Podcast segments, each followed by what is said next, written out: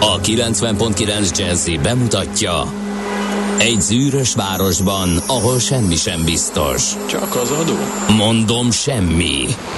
Ahol a kisbefektetőket senki sem védi meg a tőzsdei kilengésektől, és a sikátorokban leselkedik a kíméletlen hozamgyilkos. Csak 4 férfi múlik a közbiztonsága. Hadnagy urak, merre vannak? A mindenre elszánt és korrumpálhatatlan alakulat vigyáz a rendre minden reggel. Hé, kik ezek az állati nyomozók? 4 férfi, egy eset és egy nyalóka. Ács Gábor, Gede Balázs, Kántor Endre és Mihálovics András. Az íróasztal mögül pedig Profit Kapitány diktálja a tempót. Humor, emberi sorsok, közönséges bűnözők és pénz, pénz, pénz. Egy különleges ügyosztály, a Gazdasági Muppet Show minden hétköznap reggel a 90.9 Jersey-n. De is figyelj, ne csak a bárányok hallgassanak. De miért? Ha nincs pénzed, azért, ha megvan, akkor pedig azért. Millás reggeli. Szólunk és védünk. Jó reggelt kívánunk, kedves hallgatók, remélem szólunk, csak a fülesem van lehalkítva, igen. Jó reggelt kívánunk. Azt mondja, hogy október 7-e van, már péntek reggel, igen, és fél hét múlt 2 perccel, és Mihálovics Andrásra. 2 perccel? 2 percen múlt fél hét. És Gede Balázs próbál oroszul intonálni, ami ezekben a történelmi időkben egyáltalán nem PC, de mindegy, lendüljünk túl ezen. Ez az akcentus. Itt vannak a hallgatók, 0-30-20-10-9-09 SMS, WhatsApp és Viber számunk is ez. Gézúval indítunk, aki éppen hogy befért az adásba, 6 óra 32 perckor, tehát már vadul szólt a pillanatban szignál mire. Erre elkezdett gondolkodni az új frissítése, úgyhogy akkor nem Gézúval kezdünk, ja. hanem Morgan Freeman kartársak, ez se töltve, de ez betöltött. Kicsit felhős, de még nem olyan fagyasztó a hideg, pillanatnyilag nem eltömődött Cityben az időjárás meg a forgalom, de mert péntek és kukásnap, ki tudja, mi lesz a rutin. Apropó, jut eszembe, lehet, mindenki nyugodjon meg. Lehet, hogy lesz kukázás ma.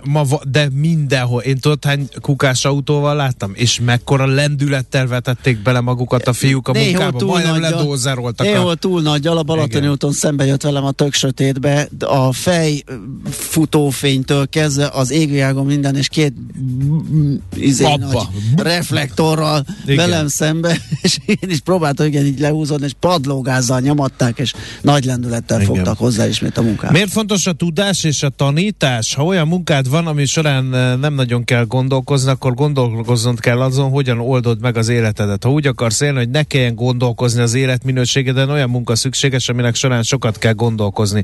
Rossz hír, hogy mindenképp szükség lesz az agyadra. Írja Hallgat Ó. Aha.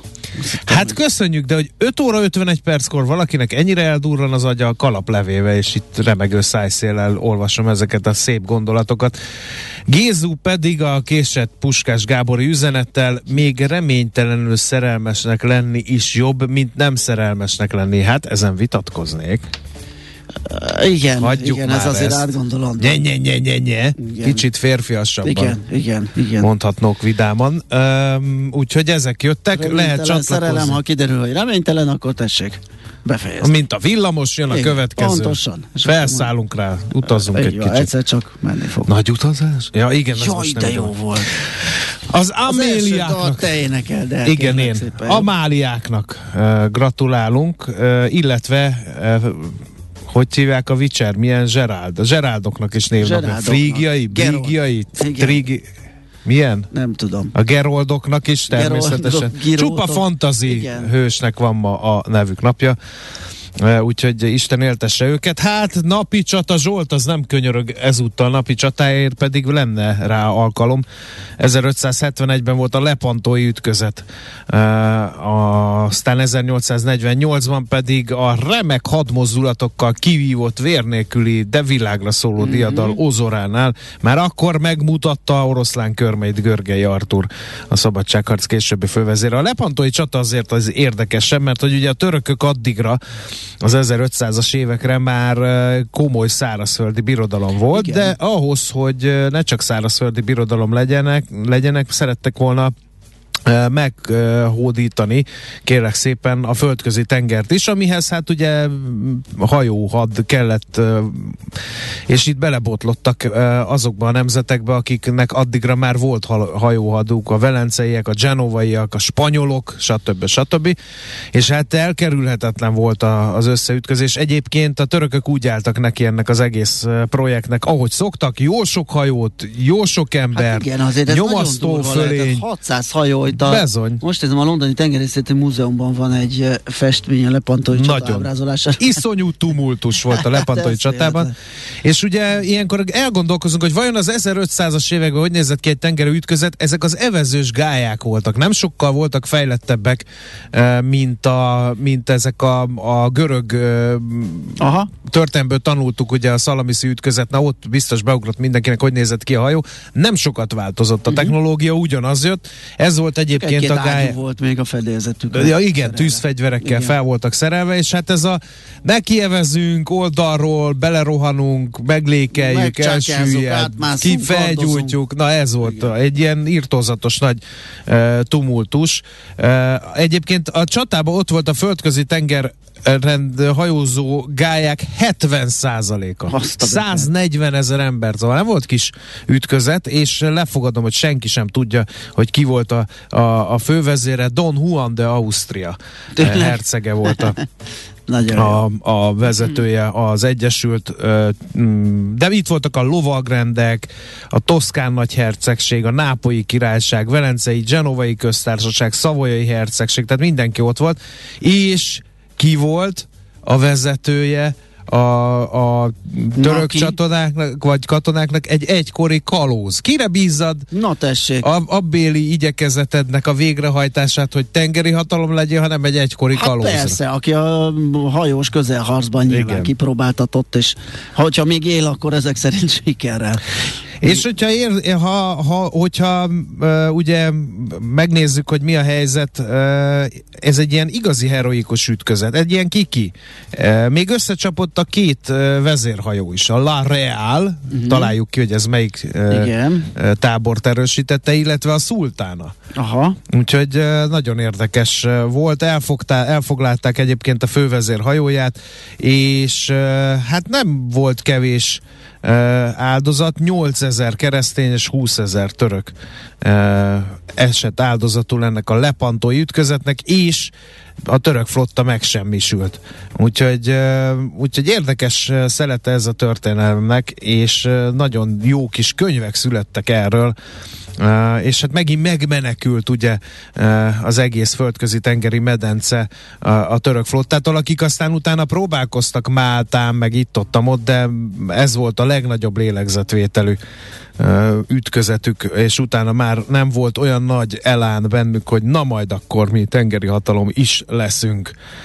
Úgyhogy érdekes szerete. Mindenképp, igen. Na, akkor mi van még? Hát megalakul a holland királyi légitársasága, a KLM 1919-ből. Azt hiszem, vagy gyanítom, talán ez a legrégebbi kereskedelmi légitársaság, ami most már az Air France-szal működik együtt, de hát nyilván Ács Gábor kenyerét nem venném, mert hosszasan tudna az ilyesmiről mesélni. 1931-ben az első infravörös fénnyel készült fénykép készül Rochesterben, és az NDK is ezen a napon alakult, csak 1949-ben. És ami érdekes volt nekem, 1982-ben a New York-i Broadway-n bemutatják a Macskák című műzikát, és már azóta megy. Igen, mint a legtöbbet színpadra vitt, vagy a legtöbbet játszott musical, és képzeld el, mit olvasok róla, hogy az Operaház fantomja lenyomta. Megelőzte. De hát természetesen így is egészen adáig, amíg az meg nem jelent, és színpadra nem vitték, rengetegszer aztán játszották. 2001 megindult az amerikai hadsereg támadása Afganisztán ellen, ugye szeptember 11-e után ment a válaszcsapás, nem kellett rá egy hónapot várni, mert október 7-én. Hát aztán egy jó sokáig tartó költséges kalandá változott, aminek eredménye nem sok lett, mert Afganisztánba azóta visszatértek a tálibok, volt egy gyalázatos kivonulás, ami majdnem, hogy összeomlással fenyegetett ott mindent és mindenkit, úgyhogy sök hűhó semmiért. Aztán 2003 Arnold Schwarzenegger rágyújtott egy szivarra, elégedetten hátradőlt, mert kormányzóvá választották Kaliforniában ezen a napon, úgyhogy biztos szívesen emlékszik azóta erre. Gyanítom. Jeles napra. Születésnaposaink közül a 100 évvel ezelőtt született Polcz Alainetre emlékezhetünk, magyar író, pszichológus, és el is indul egy rendezvény sorozat egyébként a Könyves magazinnal karöltve, a Jelenkor kiadó elkészített egy kis filmet, egy videófilmet, aminek egyébként ma este 8-kor lesz a bemutatója a Jelenkor Facebook és Instagram oldalán.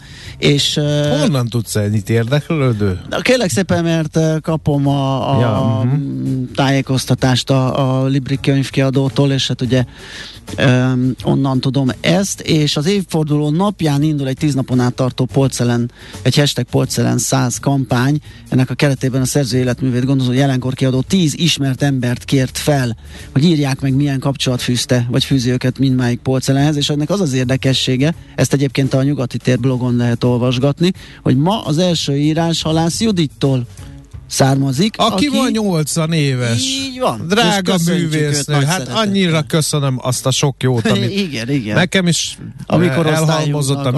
És azóta is átmentette a munkásságát és az értékeit, mert az én gyerekeim is nagyon szerették Halász Judit dalait. Sok nyugodt percet szerzett akkor, amikor nem számíthattunk nyugodt percet. Abszolút, már a megjelenése egy olyan kedves arcú nő, hogy nem tudsz ott, amikor nézed, mérgelődni vagy valami, és hát nyilván ez az előadásokban is megjelenik. És főműve a boldog születésnapot, minden születésnapon felcsendül.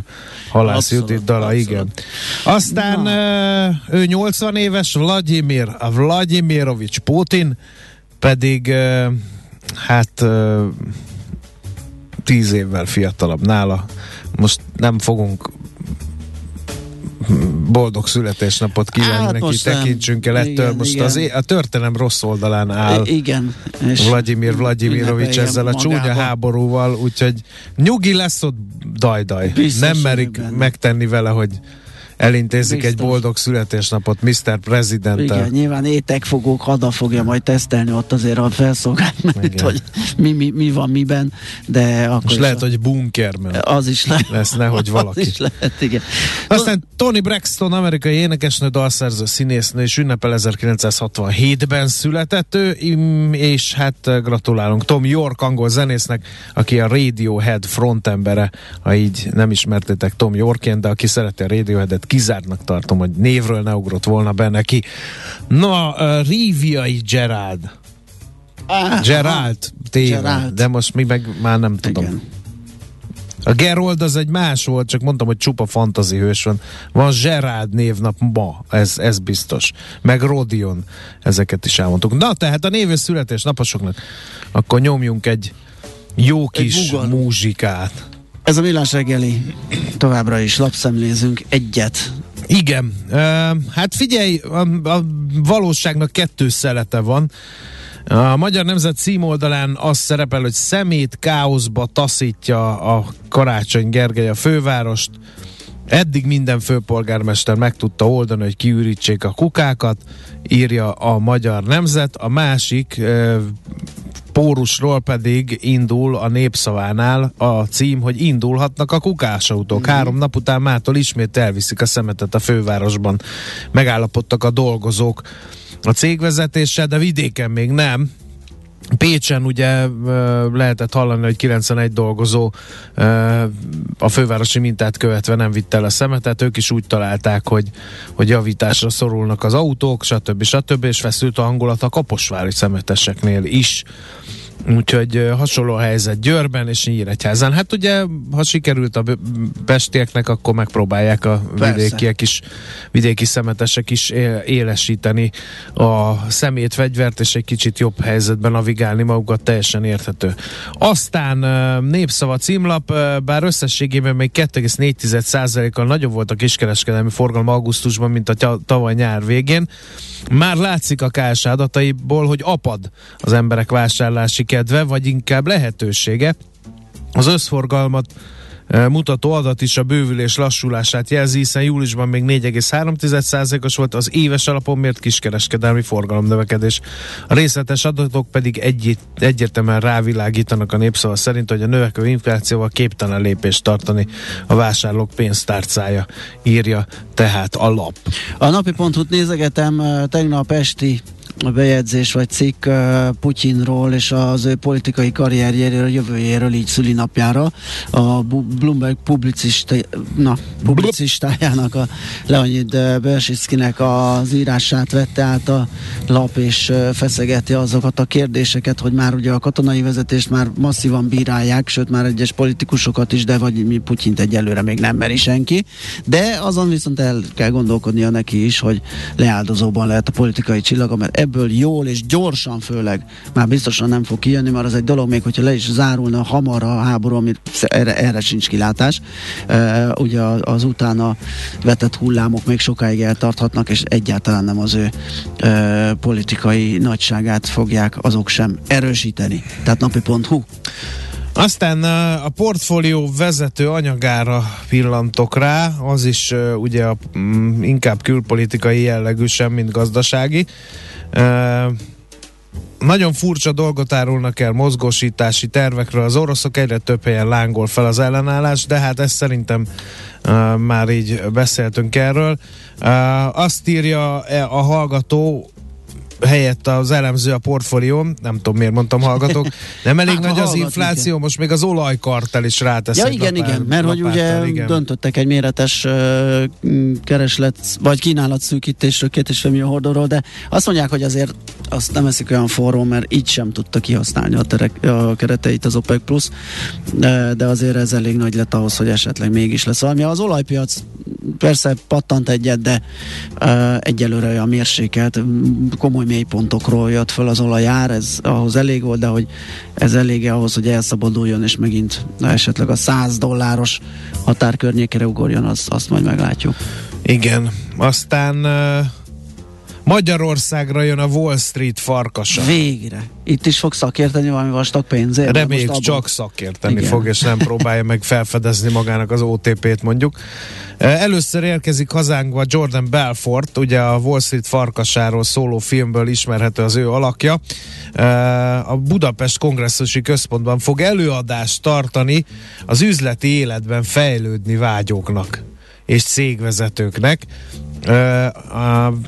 Ugye 2013-as a film, ami az ő életét dolgozza fel, Leonardo DiCaprio formálta meg a filmvásznon, és hát sokszor voltam Jordan társaságában, kijelentettem, hogy semmi sem hasonlítható a nyilvános beszédeihez és a kommunikációs képességeihez. Kitartása igazi példakép a feltörekvő fiatal nemzedéknek. Jordan az ambíció és a kitartó kemény munka átalakító erejének ragyogó példája, írja róla egy ízben Leonardo DiCaprio egyébként. Kár, és árnyaljuk egy kicsit a képet, hogy csalás és hamis értékpapírokkal való kereskedés miatt azért őt 22 hónap börtönre ítélték. Ehhez társai ellen kellett tanúskodnia, 2006-ban szabadult, és azóta ebből él, hogy tréningeket és értékesítési tapasztalatainak átadását.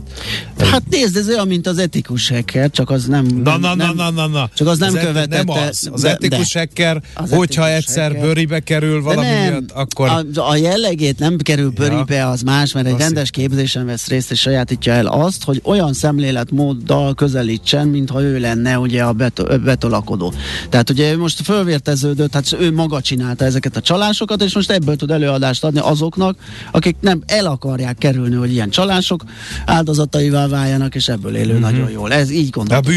A Isten ments, hogy én az etikus hackereket valamiféle bűnnel, vagy cselekménye. Érdekes nyilatkozat szerepel mindenhol a magyar sajtóban. Hernádi Zsolt, a MOL elnök vezérigazgatója újra előállt és kritikát fogalmazott meg a benzinár stoppal kapcsolatban, mivel túl sok pénzébe kerül a MOL-nak, ugyanakkor megjegyezte, hogy túl drága lépés lenne az orosz gázról és olajról való leválás. Ezt mindig mondja. Miért nem mondaná? Hiszen szépen keres rajta a MOL az árkülönbözeten, az orosz és a Brent közötti árkülönbözeten, úgyhogy nem várjuk azt, hogy szomorú, majd hogy a másik oldalon meg ki kell fizetni, hogy a benzinsapkát. Ahelyett, hogy menne a kampaninak a pénztárába az egész. Ehelyett ki kell fizetni az autósoknak. Így van. Na van egyéb, vagy...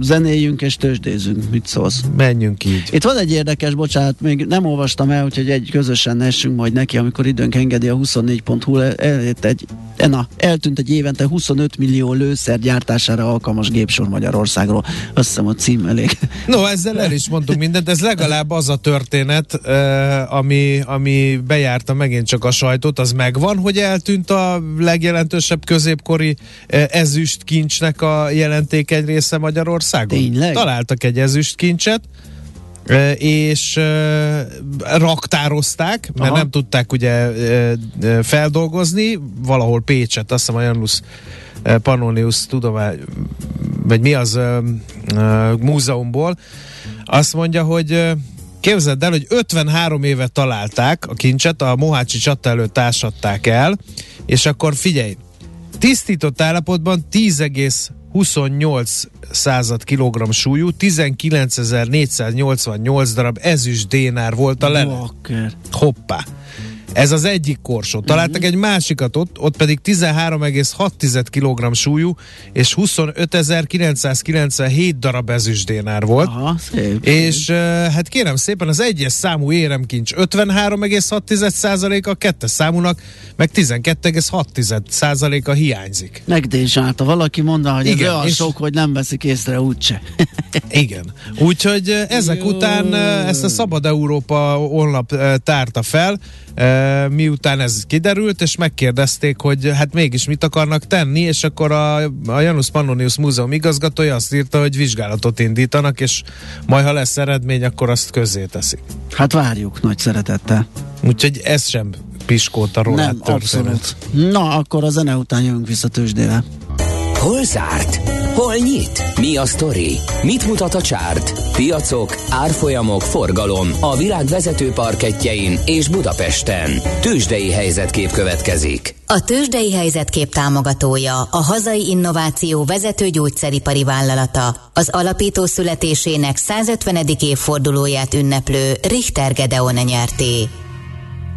Mire lement a spot, addigra itt hirtelen attól félek, hogy elugornak a mutatók. Hát, hogyha a Bét honlapján akarod elcsípni, akkor könnyen lehet, hogy... Igen, nem erről szól a történet. A BUX 0,33%-ot esett 39.256 pontig, és a papírok vegyesen teljesítettek, a vezető részvények mindenképpen. Az OTP esett 1,66%-kal, meg a MOL is 0,23%-kal.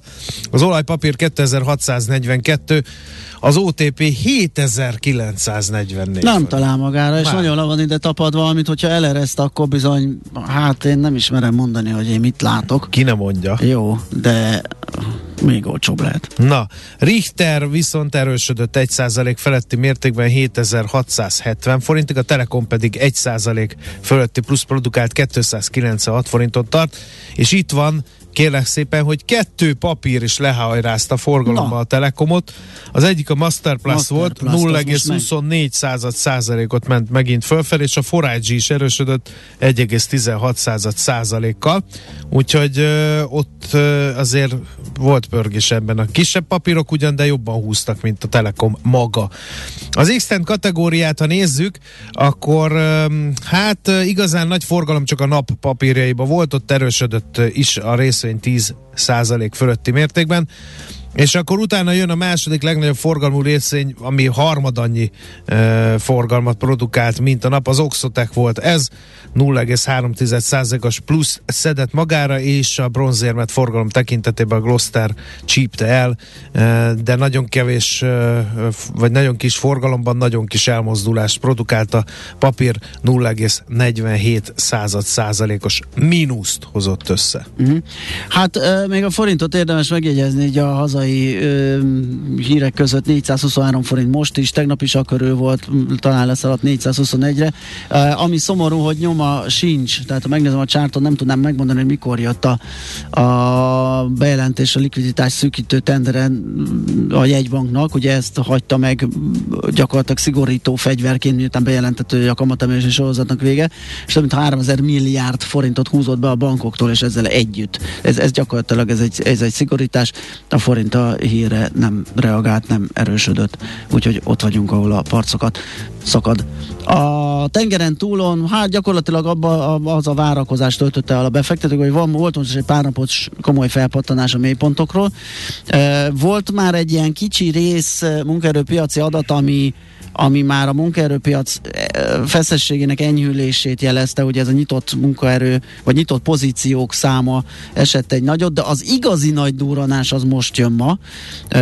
A több komponense a munkaerőpiaci adatoknak, itt a nem mezőgazdasági új foglalkoztatottak számától kezdve maga a munkanélküliségi ráta, meg talán még az átlag órabér, ami megjelenik, úgyhogy itt egy kicsit visszafogtak a helye újjából a befektetők, ha még mindig nem úgy lesz, hogyha azt mutatják ezek az adatok, hogy a munkaerőpiacon gyakorlatilag romlik a helyzet, most az lenne a hír, akkor megint emelkedhetnének a részvények. De tegnap nem ezt tették, az S&P az esett 1%-kal, a Dow Jones 1,1-del, a Nasdaq 8,1%-kal, és Európa is alapvetően mínuszban volt.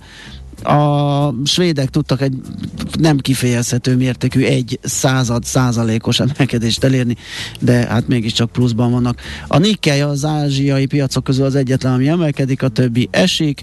A Hang Seng egy nagyobbat 1,1%-kal, itt azt látom, hogy a Samsung kiadott egy profit warningot, november 3-án jelent a társaság, akkor teszi közzé a gyors jelentését, de bizony úgy néz ki, hogy a működési profit az 31,7%-kal esik, majd azt lehet kiolvasni a számokból, ez nyilván a Samsung az egy óriási konglomerátum, nyomaszthatja a dél-koreai tőzsdét. És hát alapvetően Kínában is 0,5% mínusz, India 0,2%, úgyhogy nem túl jó a hangulat arra felé sem. Hol zárt? Hol nyit? Mi a sztori? Mit mutat a csárt? Piacok, árfolyamok, forgalom a világ vezető parkettjein és Budapesten. A tőzsdei helyzetkép támogatója, a hazai innováció vezető gyógyszeripari vállalata, az alapító születésének 150. évfordulóját ünneplő Richter Gedeon nyerté. Kérem szépen, most jönnek a hírek, de előtte még Petra Sára nevű kislánynak kell boldog születésnapot kívánunk. Dani hallgatónak a drága köszönjük kislánya. Köszönjük nagy szeretettel. Nagy szeretet. Most nem tudjuk, minden nap van egy nem tudjuk, hogy hányadik születésnapját ünnepli, ez homályban marad, ami nagyon jól van hölgyek persze, esetében. Persze. Nem szabad a korukról beszélni, ugye? Ez az egyik információ, ami nagyon fontos volt ma, illetve hát az, hogy Schmidt-Andi fog híreket mondani. Igen, méghozzá már is. Utána jövünk mi vissza, és folytatjuk a Millás reggelit. A reggeli rohanásban könnyű szemtől szembe kerülni egy túl szépnek tűnő ajánlattal. Az eredmény krétával körberajzolt tetemes összeg. A tetthelyen a gazdasági helyszínelők, a ravasz, az agy és két füles csésze és fejvállalakzat. A lehetetlen küldetés megfejteni a Fibonacci kódot. A jutalom egy bögre rossz kávé és egy olyan hozamgörbe, amilyet még Alonso Mosley sem látott. Millás reggeli, a 90.9 Jersey Rádió gazdasági Muppet show-ja. Vigyázat! Van rá engedélyünk! A Millás reggeli főtámogatója a Szuperautomobil Kft. A Schiller Autó család Lexus Pest márka kereskedése Újpesten. Schiller Autó család. Autók szeretettel. Jó reggelt kívánunk, kedves hallgatók! Megyünk tovább a Millás reggelivel itt a 90.9 Jazzin. Október 7-én pénteken reggel 4:08:01 perccel Mihálovics András. És Gede Balázsra jó reggelt kívánok! Meg a hallgatókkal kiderült, hogy Petra Sára 15 éves a legszebb kor. Ővék a jövő, nem ezért a két morgos szivarét a rádió stúdióban. Hát igen, úgy, igen, mi már megettük a kenyerünk javát. A legszebb kor elején vagy, igen. Kedves Petra. Aztán itt van egy másik hallgató, a 0630 20 10 909 SMS, WhatsApp és Viber számunk másik végén. Ő Pádovából jelentkezik be, ahol 13 fokot mért tiszta idő, és megnézte, hogy a barilla tészta 95 cent. Igen. Arra felé, hát erre felé nem annyi, maradjunk. Hát annyiban. Mert így úgy sült el, hogy itt nálunk a barilla az egy ilyen felső kategóriásnak számít, ott az olaszoknál meg egyáltalán nem, az ott egy eléggé. Sőt, igen. Láttam én, hogy milyen szemekkel néznek a szupermarketben, amikor bezsákoltam belőle. Megörültél, hogy... A pénztáros, hogy ez hülye. Igen, igen. Na mindegy. Aztán még ehhez kapcsolódik, képzeld el, hogy ma tegyünk ki magunkért, mert azt írja a hallgató, hogy talán ma sikerül megfertőznöm valakit veletek, aki szerint nincs hallgatható reggeli rádióműsor. Persze a Millás nem hallotta még, remélem ezután titeket fog hallgatni, és sikerül a küldetés. Hát drukkolunk pár napig közd a rádió elé, hogy mindannyiunkat hallja, hogy nehogy az legyen, hogy mi nem tetszik, amit mi csinálunk, hallgass meg a Kántort is, meg az Ácsot is, meg most már a Várkonyit is. Ez létezhetetlen. És akkor úgy ne tetszene. Okay. Egyébként én sem hiszem, de... Na. Nézzük meg, mi hír a közlekedésben. A hallgatók csehül bánnak velünk közlekedés hírek tekintetében, de majd a BKK info. Budapest legfrissebb közlekedési hírei, itt a 90.9 Jersey. A Ferdő utcában, a 10. kerületben van baleset a Somfa utcánál a korai óra ellenére, illetve, de nem most van a pitty-putty főváros közlekedésében, hanem majd a futóverseny miatt a hétvégén. Jaj, főleg szombaton. Majd fogunk arról beszélni egyébként, igen. Akkor itt ragadjuk meg az alkalmat. Úgyhogy egyelőre ennyi, nálad valami? Nálam az van, hogy az M2-es autóton Vác irányába, nem tudom, Délkartás nem írt el róla, a Gödi csomópontnál egy személyautó korlátig ütközött, a 28-as kilométernél sávzárásra és lassulásra kell felkészülni. Amúgy meg már élénk a forgalom a Budapest környéki utakon, és akkor itt jön a szokásos felsorolás, ismerjük ezeket. Úgyhogy... Aztán van egy sávlezárásunk a Hegyalja úton, az nem lehet vidám, a külső sávot zárták le, kifelé az Alkotás utca előtt, ott csatornát építenek, ezek vannak itt most hirtelen a kezünkben. Budapest, Budapest, te csodás! Hírek, információk, érdekességek, események Budapestről és környékéről. Hát amit már részben pedzegettünk, ugye fellélegezhetünk, mert el fog tűnni a sok szemét. Egyébként tényleg eléggé kezdett ijesztően kinézni. A szó szerint érted, tehát az átvitt értelmű szemetek, az egy hosszabb, jut is, marad is. Ez egy hosszabb azt nem viszik folyamat, el. Igen, és cserélődnek is, meg minden, tehát az nehéz. De a hulladék az igen, az eltűnik. Úgyhogy nálunk épp az el nem vitt szelektív mellé jött ma. Ugye péntekenként kell kitenni a kommunális, úgyhogy már elég jól néz ki az utca. Nálunk is.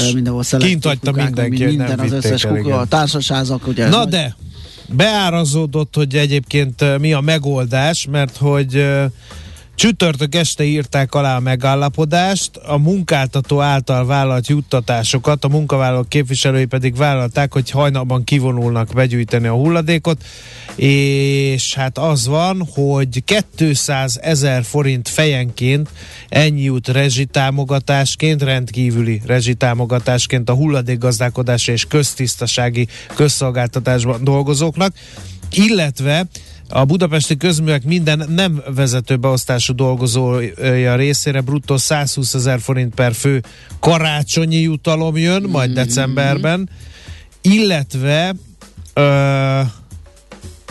még itt van, hogy a hulladékgazdálkodási divízió és a köztisztasági divízió dolgozóinak ösztönző béremel elemeit a felek felülvizsgálják, átalakítják, és az ösztönző jellegű pótlék felét az alapbérbe fogják beépíteni, bármit jelentsen is ez.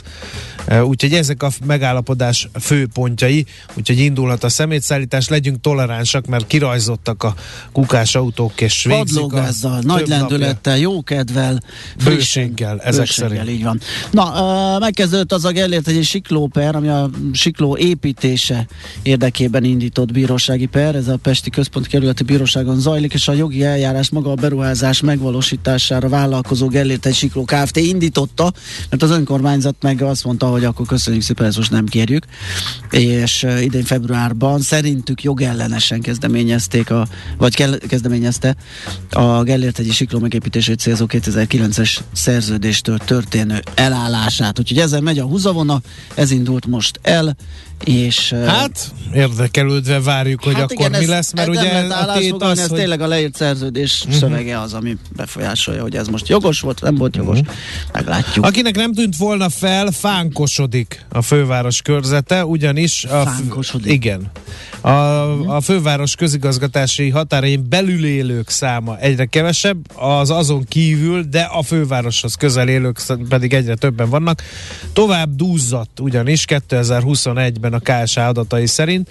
Az agglomerációhoz tartozó 80 település összességében egy kisvárosnyi 12,5 ezer állandó lakossal gyarapodott a tavalyi oda és elköltözések következtében. Ez a szám azonban nem egyenlő arányban oszlik el a Budapest környéki települések között, képzeld el. És hát ugye ezek csak az állandó lakosok, teszem hozzá én, egy csomóan vannak ott, akik megtartották a budapesti lakcímüket, és ott laknak kint. Ez Nagykovácsiban is komoly probléma, mert ugye lakosság arányosan járnak a támogatások, igen, meg úgy tudnak pályázni, meg nem tudom én micsoda, és hát ugye Nagykovácsiban is azt mondják, hogy dupla annyi alaknak, mint ahányan be vannak jelentve. Na, de nem ezért gyűltünk egybe, hanem hogy megtudjuk, hogy a legjobban gyarapodott az Délegyháza volt. 5,6%-kal nőtt a település léletszáma. A második dobogós 5,3%-nyi nyerességet elérő Nagy Tarcsa és Pilis Jászfalu, de egyébként van a skála másik végén 5 olyan település, ahol negatív volt a mérleg, azaz többen költöztek el, mint ahányan kiköltöztek. Ezek, figyelem, Budaörs, Dunakeszi, Maglód, Pilis-Szentkereszt és Szászhalombatta. Ezek a települések vesztettek a lakosság számokban. Érdekes. Igen. Aztán 10 olyan település is van az agglomerációban, amely 3 év alatt a lakossága 5-énél is több új beköltözőt csábított. A Nagy Tarcsa. Gyakorlatilag minden 3. polgár a közelmúltba költözött oda, azaz Gyűjtment, teszem én hozzá. Gyűjtmentek, igen. De Szada, Erdőkertes, Mogyoród és Veresegyház is ilyen település, ahova az elmúlt időszakban költöztek ki a legtöbben. Tehát kibontakozóban van egy új észak-keleti kiköltözési irány, ezzel szemben a déli, olcsóbbnak tartott agglomerációs terület kevéssé tűnik vonzónak, ha hinni lehet a KSH statisztikában. Igen, az döcög, az mindig is lemaradóban volt, akkor ezek szerint még továbbra is az. Jó, akkor körülbelül ennyi, ugye? Igen. Nekünk a Gellért-hegy a Himalája. A Millás reggeli fővárossal és környékével foglalkozó rovata hangzott el. Ha a külső és a fellépés csal, akkor a benyomás semmit sem ér. Millás reggeli. No, hát érdekes téma ez. Bizony. Virítsuk a lóvét, azt javaslom, hogy ezzel mire fogunk menni, azt Kucsera Melittával fogjuk megbeszélni. A Corvinus egykori hallgatója, marketing menedzser, egy kutatást irányított ő, amely azt vizslatta, hogy a fiatalok, az Z-generáció hogyan áll, azaz 16-25 évesek hogyan állnak a luxus kérdéséhez. Jó reggelt kívánunk, szervusz! Jó reggelt, sziasztok! Szia, jó reggelt! No, hát ez hogy lehet? Ez annyira szubjektív és nehéz. Ugye azt, amit látunk ezekben a posztokban, ugye azt mondjuk, hogy az Z-generációban megjelenik a luxus, 16-25 éveseket néztetek. Mennyiben ők ezek, és mennyiben esetleg pénzérpózolás, és nem is biztos, hogy ők azonosulnak ezzel, viszont jól hoz, mert látogatottak az oldalaik, közösségi szájtjaik, és ezért csinálják. Ezt meg lehetett különböztetni vajon? Nagyon jó a kérdés. Ugye, amit 1990 és 2010 között született népszerű Instagram influencereknek a posztjait vetettük igazából kvalitatív tartalomelemzés alá, és azt láttuk, hogy azért a luxus részben megjelent náluk. Ugye magyar influencerekről beszélünk, Főként különböző élmények esetében találkozhattunk, így presztízs kifejező értékkel volt ez például helikopterből városnézés, luxus nyaralás, vitorlázás, versenyautóvezetés, és egyébként érdekes volt, hogy a luxus cikkek terén sokkal kevésbé volt feltűnő ennek a megjelenése. Inkább csak kiegészítők formájában viseltek luxus termékeket, és a kérdésedre pedig a válasz, ugye magyar influencerekről beszélünk, de a fókuszcsoportos interjúk során feljött a kérdés a hitelességről, illetve hogy miért is csinálják az influencerek, hogy együttműködést szeretnének kötni nagy luxusmárkákkal, és arra jutottunk, hogy a követők többnyire szívesen néznek ilyen tartalmakat, az influencereknek pedig érdekükben áll, hogy minél magasabban pozícionált márkákkal együttműködést köthessenek, hiszen az számukra is nagyobb bevételt jelent. Uh-huh. Annyira egyébként, megmondom őszintén, ez nem lepett meg, mert sokat halljuk, hogy ez a korosztály például nem igazán vonzódik az ilyen tárgyi dolgokhoz, a birtokláshoz. Lakás, autó, stb. Inkább igénybe veszi persze, vagy bérli, vagy nem tudom, közösségi megosztó módon autóznak. Tehát egy csomó mindenhol megjelenik ez, hogy igazán nem a birtoklás, hanem az élmény a lényeg náluk. Igen, ez teljesen kijött a kutatásban is, mind az influencer posztoknál, mind a beszélgetések során, viszont ezt nem szabad elfelejtenünk, hogy ezért a fiatal generáció körében pontos a látható fogyasztás, aha, mivel azzal tudják megerősíteni a hovatartozásukat, így egyben ez az önreprezentálásuknak az eszköze is legyen az a luxusvásárlás itt az Z-generáció körében, amit kutattunk, és ugye azt pedig tudjuk, hogy az Instagramon a nagy közönség felé tudják mindezt publikálni. Nekem egy csomó kérdés eszembe jutott, ilyen tök gyakorlati kérdés. Kik voltak ezek a magyar influencerek, akiket így ilyen luxus kategóriás termékek birtokosaiként, élvezőiként lehet számon tartani? Mondd már el nekünk, vélszivaroknak. Most fogsz minket, mert egyiket se fogjuk igen, ismerni. Csak kíváncsiságból, hogy mi ismerjük-e. Igen, itt a kiválasztásnál az volt a szempont, hogy a lehető legnagyobb követőbázissal rendelkező Z-generációs influencerek legyenek a tartalomelemzésben, és ők egyébként 6 darab influencert válogattunk be, Köcsnyei Polli, Farkas Timi, Nagy Benedek, Kemszozó, Dezső Bence és Forstner Csenge voltak. Egyet ismerek. Egyet se? Akkor... Na, jaj, de jó. De jó. Szerintem az egyiket én be fogom szervezni egy műsorba. Jó, és akkor már én is fogok ismerni. Jó, ezért, hogy ismét. A másik, ami eszembe jutott, hogy az Z-generációs fiataloknak mit jelent a luxus? Mert lehet, hogy tök más, mint nekünk. Arra a kérdésre, hogy mi jelenti számukra az abszolút luxust, akkor arra például az volt a válasz, hogy az a magánrepülő, a penthouse vagy egy hajó, de hogy nagyon vágynak egyébként ilyen exkluzív élményekre is, mint például a vadászgéppel való repülés, delfinekkel úszás, legyen az űrutazás, vagy csak személytestől felbérlése, szóval elég színes képet kaptunk. Illetve volt egy olyan kis feladat is, hogy meg kellett testesíteni, meg kellett személyesíteni, hogy hogyan írnák le a luxust, mint embert, és érdekes módon 2 kép alakult ki, egy viszonylag idősebb, tegyük fel középkorú üzletember, aki nagyon elegáns és udvarias, és emellett pedig egy másik kép, egy fiatalabb ember volt, aki kevésbé saját magának köszönheti a sikerét, sokkal inkább mondjuk szülői támogatással tudja a luxusvásárlásait megtenni. És ez egyébként nagyon egybecseng a régi és az új luxus képével is. Uh-huh. Egyébként miért vásárolnak, ha vásárolnak? Nem tudom, hogy azt vizslatták kutatás, hogy az Z-generáció bár ugye azonosítja, meg látja, hogy van ilyen luxus, de aki megengedheti magának, az miért vásárol ilyen termékeket?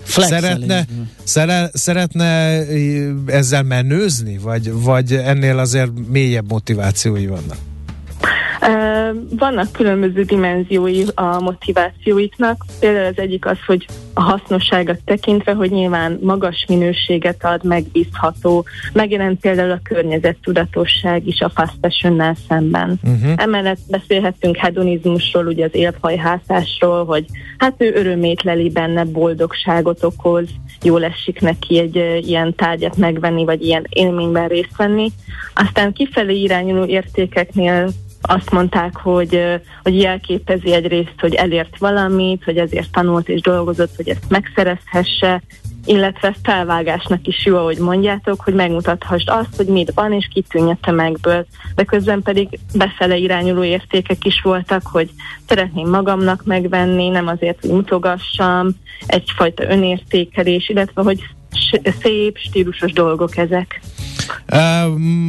Magyarországon kik azok, akiket a fiatalok tényleg ilyen luxus példaképnek tartanak, nem tudom, jó-e a kifejezés, tehát az, akiről tudják, hogy ő ilyen luxus körülmények között él, és vannak-e külföldi példaképek? Igen, ugye amikor a vizsgálatunk történt, akkor ment éppen a Feleségek luxus kivitelben tévéműsor, szóval nyilván azoknak a szereplőit említették, mint első asszociáció. Külföldiek közül főleg nyugati származású Insta-influencerekkel kerültek megemlítésre, nyilván a Kardashian család, Dan Bilzerian, Jake Paul, akiket említettek. Uh-huh. A motivációt, hogy miért inkább az élményt választják, miért nem a tárgyi dolgokat, annak mi lehet a magyarázata? Volt egy nagyon jó említés, hogy azt mondták, hogy ha visszagondolnak, hogy mondjuk 5-10 évvel ezelőtt, ha választhattak volna egy Gucci táskát, vagy egy államutazást, akkor sokkal valószínűbb az, hogy a Gucci táska lehet, hogy már egy kicsit elkopik, még maga az államnyaralásuk az mindig ott lesz az emlékükben, és ez nem tud kiválni. Igen, ez az, amiről beszélünk, hogy a luxuson kívül is ez az általános megközelítés náluk a fogyasztás tekintetében, ugye az egy pillanatnyi élmény, vagy egy-két napos a Gucci táska, egy jó utazás pedig egy örök életre. Mi van azzal a jelenséggel, amikor úgy csinálok, mintha luxus? Tehát nem tudom, kibérelek 2 percre egy ilyen luxus autót, vagy úgy csinálok egy WC ülőkkel segítségével, mintha repülőgép ablakán néznék ki, és közben pedig egy poszter van a szobám falán, vagy nem tudom, tehát kinyomtatok színes fénymásolóval egy nagykötek 20 000-est, és azzal vagizom műanyag aranyakláncok tekintetet, hogy ez mennyire jellemző? Mennyire tudnak erről a jelenségről, és mennyire látnak mögé? Abszolút jellemző, és látják is egyébként az Z-generációs fiatalok. Említették ezt a hamis luxus képet, hogy az influencerek nagyon sok esetben ezt közvetítik, és jött is rá egy olyan példa, hogy például Oroszországban abszolút jellemző, hogy magánrepülőt kibérel több influencer egyazon időben. A gép az sose száll fel, de kapnak fodrászt, sminkest, még stewardesseket is, és igazából egy fotózás történik, és az Instagramon, amit mi látunk, az csak az, hogy mintha ők egy saját private jetes nyaralásra mentek volna, miközben pedig csak egy napig kibérelték többen, ráadásul, hogy a költségek megoszolnak, és ez kerül publikálásra a nagy közönség felé. Szóval a hitelesség kérdése, illetve a felelősségi kör is boncolgattuk igazából az interjúk során. Aha, és akkor ezt ilyen iróniával szemlélik, gyanítom, ezt a jelenséget, aki műmájerkedik. Igen, az abszolút egyébként fontos az is, hogy a luxusmárkák hiteles influencerekkel működjenek össze, mert hogy ez végül is utána negatív lecsengésben tud végződni. Még egy kérdés, a gasztróval mi a helyzet, az eszemiszommal, ott azért lehet ott is parádézni, posírozott lazacfilé tormahabbal. Igen, egy 1965-ös akármi. Glitterman Spiller küvével. Igen, izgalmas egyébként, mert én előzetesen azt gondoltam, hogy ez a gasztróvonal valószínűleg erősen meg fog jelenni, és képzeljétek el, hogy abszolút nem jelent meg a vizsgált magyar influencereknek a posztjaiban. Igen, úgy tűnik, hogy lehet még nem értek meg így a gasztró világára, és majd egy pár év múlva jelennek meg az ilyenfajta posztok, de tényleg... Marad az avokádó, spiritós, meg a private jet így együtt egy kombóba. Igen, csak az avokádó spiritosról nem fognak posztolni. Persze. Sajnos. Jó, hát ez érdekes. Egy nagyon érdekes és izgalmas dolog, tök jó, hogy ezt megcsináltátok, és az is, hogy beszélgethettünk róla, úgyhogy köszi szépen, szép napot kívánok. Köszönöm a meghívást. Szia. Szia. Sziasztok, szép napot! Kocsera Melittával, igen. A Corvinus egykori hallgatójával, marketing manager. Tehát ez nem megy, mondd már el, létszi a titulus. Tehát Kocsera Melittával beszélgettünk, ő a Corvinus egykori hallgatója volt, csináltak egy kutatást, ő volt a vezetője, hogy hogyan viszonyulnak a fiatalok a luxushoz, de ő már nem a Corvinus hallgatója, hanem marketing manager. És a kutatás vezetője. Így van, jó, azt már mondtam az előbb. De jó, megyek kávét inni, mert ez így nem fog menni. Nem. Addig is hírek jönnek, és majd utána folytatjuk, szerintem sokkal pörgősebben és vidámabban. Mi a pénteki konklúzió? A hét legfontosabb eseményeinek és adatainak tükrében. Zárjuk a pozikat és pihenjünk rá a hétvégére. Milyen események hatnak a piacra a hétfői nyitásban? Devizák, részvények, tőke és árupiacok. Heti események és jövő heti felkészülés. Értékpercek. A Millás reggeli Treasury rovata következik. Na megnézzük, izgalmas hét volt. Varga Botond, az OTP Global Market senior üzletkötője van itt velünk, és megbeszéljük, hogy mi történt. Szia, jó reggelt! Sziasztok, köszöntöm a hallgatókat, jó reggelt! Na hát volt egy kis felpattanás, illetve még tart alapvetően ugye minden fronton, ugye a nagy indexek az Egyesült Államokban, de itt is Európában is, a DAX is, devizafronton ugye a dollár erősödése, hát azt nem mondanánk, hogy megfordul, de ott a 95-ös szintekről visszakanyarodott, és megint elérte a paritást, most megint egy kicsit alatta, de a lényeg az, hogy ott is egy ilyen korrekció volt az erősödésben. Így van, igen, hát az elmúlt hetekben tovább erősödtek az idei trendek, a dollár erősödés, az általános kötvénypiaci hozamemelkedés, részvénypiaci esés, és végül is ebben a mozgásban a hétfői roppant gyenge amerikai feldolgozóipari adatok hoztak egy gyors lefolyású korrekciót, most azért inkább igen, már úgy tűnik, hogy ez a végét járja. Átmenetleg megvették a kötvényeket, a részvényeket, euró-dollár, ahogy mondtad, paritásig emelkedett, most ilyen 0,98 körül van, tehát azért már látványosan visszaadott az euró az erősödéséből, hát inkább egy ilyen korrekciónak tűnik, és visszacsöppentünk a régi kerékvágásba, ahol a befektetők szabadulnak a kockázatos eszközeiktől, és a menedékkeresés a domináns. Tehát ebben a környezetben a forint láthatóan a sérülékenyebb devizák közé tartozik. Jelenleg ugye új magaslatokon keresi az egyensúlyi árfolyamát. Egyébként időszerű lenne akár egy nagyobb erősödés is majd a forintban, de hát ez azért tisztán kéne látni az EU-s pénzek terén erősödő piaci bizalomra és a globális kockatétvágy általános javulására lenne szükség, és illetve egy pozitív szenárióban még roppant jó lehetőséget kínálnának a hosszú lejáratú magyar államkötvények is, amelyek 2009 óta nem látott magas hozamszinteken állnak most a piacon, tehát most már azért láthatóan historikus szemlélettel is most komoly mozgások már voltak ebben az eszközosztályban is. A forint piacán most mindent az EU-s megállapodás visz, tehát egész addig, amíg ott nincs eredmény, addig nem számíthatunk erősödésre, akármilyen jó hírek jönnek, vagy akármennyire átmenetileg van egy kis pozitív hangulat, akkor nem tud ettől elszabadulni egyelőre a forint?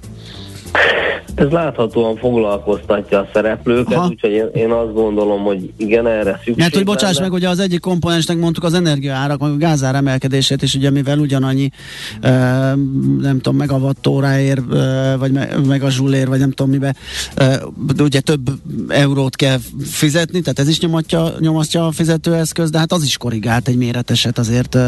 Most már egy nagyon méreteset, igen, hát ha úgy tetszik, akkor ugye feleződött, így van a csúcstól.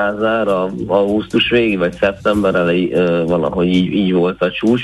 Hát ez mindenképpen egy pozitív dolog, de amíg a dollár erősödése ilyen jelentős, és most egyébként a dollárindex az 20 éves csúcsa van, hát nem is csak a forint gyengülésről van, hanem egy általános dollár erősödésről, amire nagyon rég volt példa. Egyébként más devizáknál is láttunk nagyon heves mozgásokat, hát addig a forintnak kéne valamilyen pozitív szikra, ami beindíthatna bármiféle pozitív szenáriót. Most itt egyébként gondolhatunk, de ugye nemrég a jenben volt egy jelentős intervenció, egy nap alatt ilyen 20 milliárd dollár értékben avatkoztak be a ilyen erősítése érdekében, amire 1998 óta nem volt példa, mert egyszer annyit gyengült ilyen a dollárral szemben. Aztán a napokban egy jelentős összeomlást láthattunk az angol font piacán is, miután az új kormány egy számottevő adócsökkentési javaslattal rukkolt elő. Tehát elég ideges mozgások vannak a piacon, és hát ennek a forint sem úgy tud haszonhúzója lenni, hogy az ilyenkor lenni szokott. Aha. Illetve még nagyon izgalmas lesz majd a mai non-farm payroll adat az USA-ban. Azt nagyon sokan várják, ezúttal is a rossz adat lenne a jó adat, mert amennyiben az amerikai gazdaság a gyengesség elejét mutatja, ugye a Fed megtorpanását okozhatja, ezzel gyengít a dollárt és rallit okozva az eszközárakban. Nyilvánvalóan, hogyha esetleg az adat mégis erős lesz, akkor már fokozódhatnak az eddigi mozgások, úgyhogy ez most elég nagy figyelemnek örvend, illetve még az aranyra hívnám fel a figyelmet. Az is nagy ott ment, először teljesen elkámpicsorodott itt a dollár mélypontok, mármint az erősödés, inkább csúcs okán ugye gyakorlatilag letörte az 1700 dolláros szintet, és aztán onnan meg megtáltasodott. Igen, egy ilyen titkos favoritként kezdi felhívni magára a figyelmet, az idei évben elég gyenge teljesítményt mutatott. Amennyiben viszont a kamatemelések megállnának, miközben az infláció azért ilyen relatív magas tartományokban mozog, ráadásul nagyon bizonytalan a környezet, akkor a nemesfém kedvező kockát hozamarányú beszállót nyújthat felfelé nyitottan. Úgyhogy szerintem ezt is érdemes lesz közelről figyelni. Aztán jövő héten meg még lesznek az amerikai inflációs adatok, így nagyjából a mai non-farm payroll, meg ez a jövő csütörtöki adat már úgy behatárolhatja, hogy a Fedtől milyen lépés várható a következő ülésen. Jó, oké, megnézzük ezeket és figyeljük ezeket különös tekintettel az aranyra. Köszi szépen, Botond, jó munkát mára, aztán jó pihenést, jó hétvégét! Köszönöm szépen, nektek is, üdvözlöm a hallgatókat! Varga Botondal, az OTP Global Market senior üzletkötőjével váltottunk pár szót.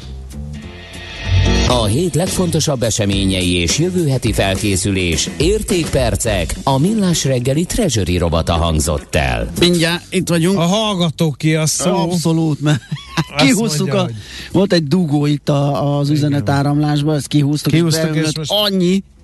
Hát igen. Nem is tudom. Azt mondja, hogy optimista jó reggelt kartársak, M-kartárs óvodai transportjára tekintettel Dunakeszi kitérővel 45 perc alatt értottam Zugló Hermina mezőre az M3-as bevezetőn, tapasztalta erős forgalom D-kartárs szerint. Aztán a Millás reggeli határokat átívelő sikernek örvend, például én Székelyudvarhelyről követem adásaitokat. Nagyon jó, köszönjük szépen. Drága Norbert, hát Isten tartsa meg jó szokásodat, köszönjük szépen.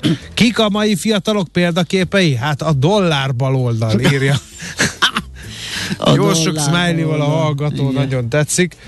Aztán meggyőztetek, nem veszek Gucci táskát. Úgy látszik, ez mozgatta meg a levet. Többen írják, hogy ilyen csodálkozó, hogy micsoda, az nem egy örök darab a Gucci táska. Hát nem így értették. Nem úgy értettük, ugye, hanem az van a baj a tárgyi eszközök vásárlása, hogy a vásárlás pillanata és annak környéke, az a pár nap, az folyamatosan jó érzéssel tölt el, de amikor már egy éven tiéd a tatyó, akkor nem indulsz el vele minden nap, hogy jaj, de jó, megint itt van, és de örülök, és akkor már csak egy táska. Sőt, 10 év múlva is, amit bír ez a márka. Nem akarnak inkább elmenni kukásnak? Hát nagyobb hasznuk lenne, írja az influencerekre.